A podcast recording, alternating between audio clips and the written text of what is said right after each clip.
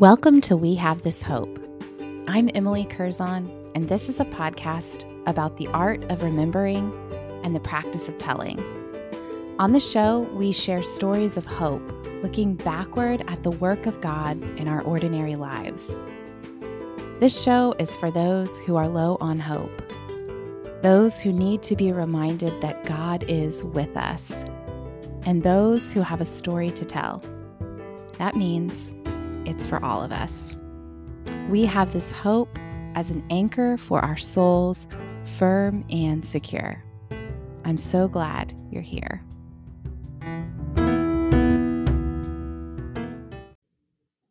Hello, friends. It's been a few weeks, and I've missed being behind the microphone. I hope you had a great Christmas season, Advent season. I hope you were able to slow down and enjoy some time with family. We had a lovely Christmas. We spent a few days afterward being sick, but really from my corner of the world, it seems that that was sort of baseline for everyone.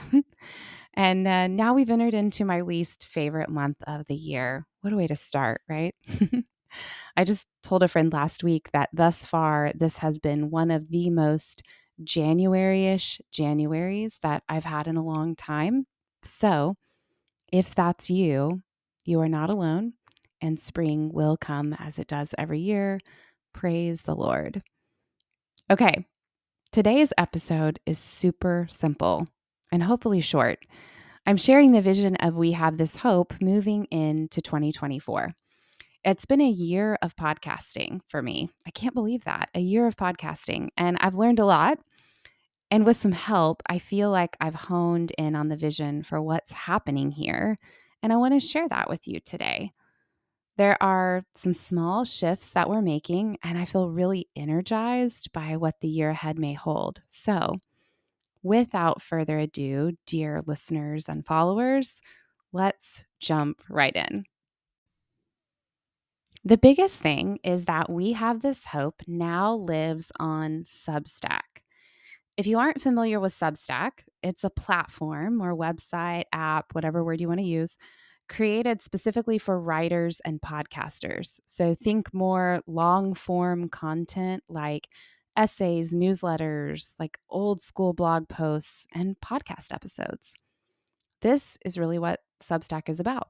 And there are some incredible authors and creators who are already using it really well.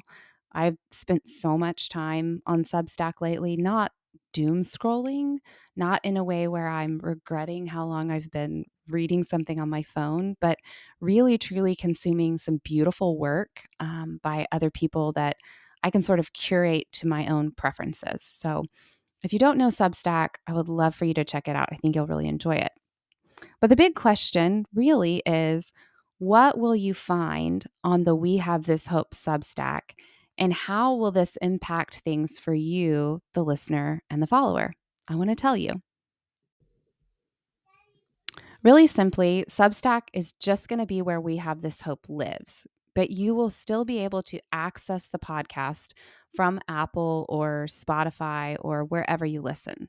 Just know right off the bat that Substack is just where it's going to live. It's got a really great user interface if you're into that. But if you want to just keep consuming content from We Have This Hope in the same way that you have been before, it's still going to be there. So no big deal there. The other big thing to know is that We Have This Hope will primarily consist of podcast episodes released bi-weekly. And this year, these episodes will be almost exclusively interviews with a variety of different people. And they're going to be doing this wonderful thing that we're all about here at We Have This Hope. And they're going to be remembering God's work in their lives through a particular season or experience. This is the place where we practice the art of remembering and we tell others what God has done. This is what We Have This Hope is really all about. This has been the vision for it from the very beginning. And guys, I am so thrilled about some of the stories that you're going to hear this year.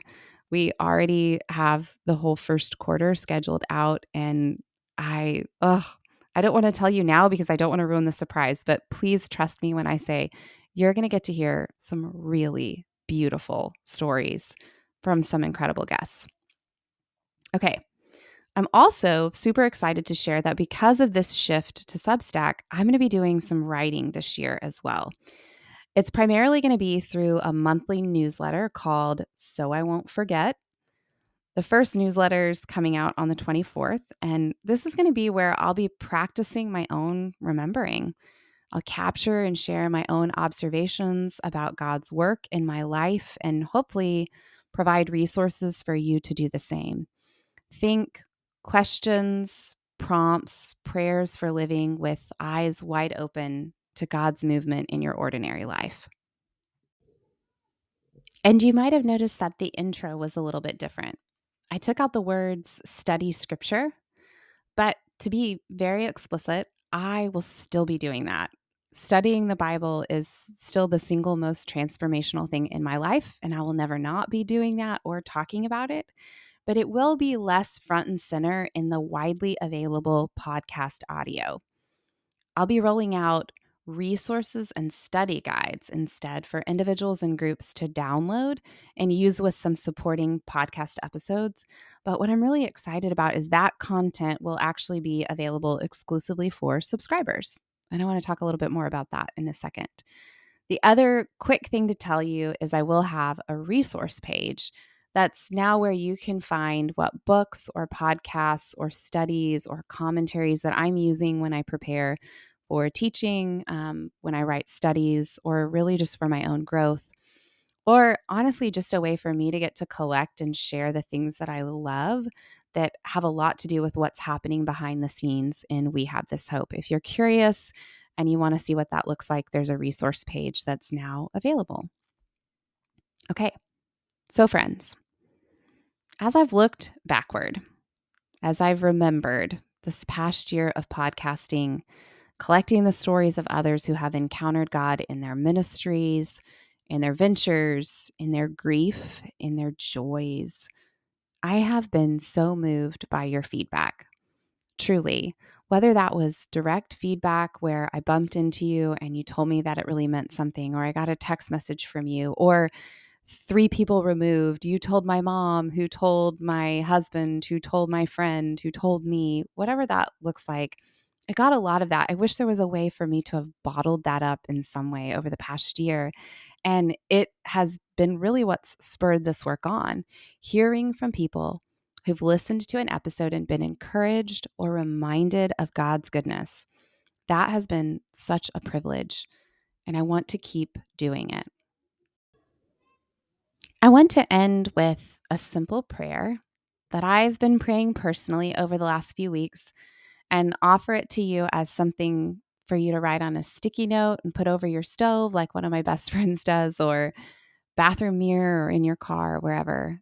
It's my twenty twenty-four prayer for remembering and telling, a prayer for living fully awake to God's work in me and in the world.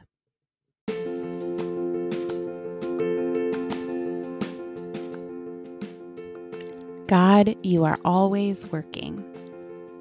Open my eyes so that I don't miss it. Give me a mind to remember and a mouth filled with grace to tell.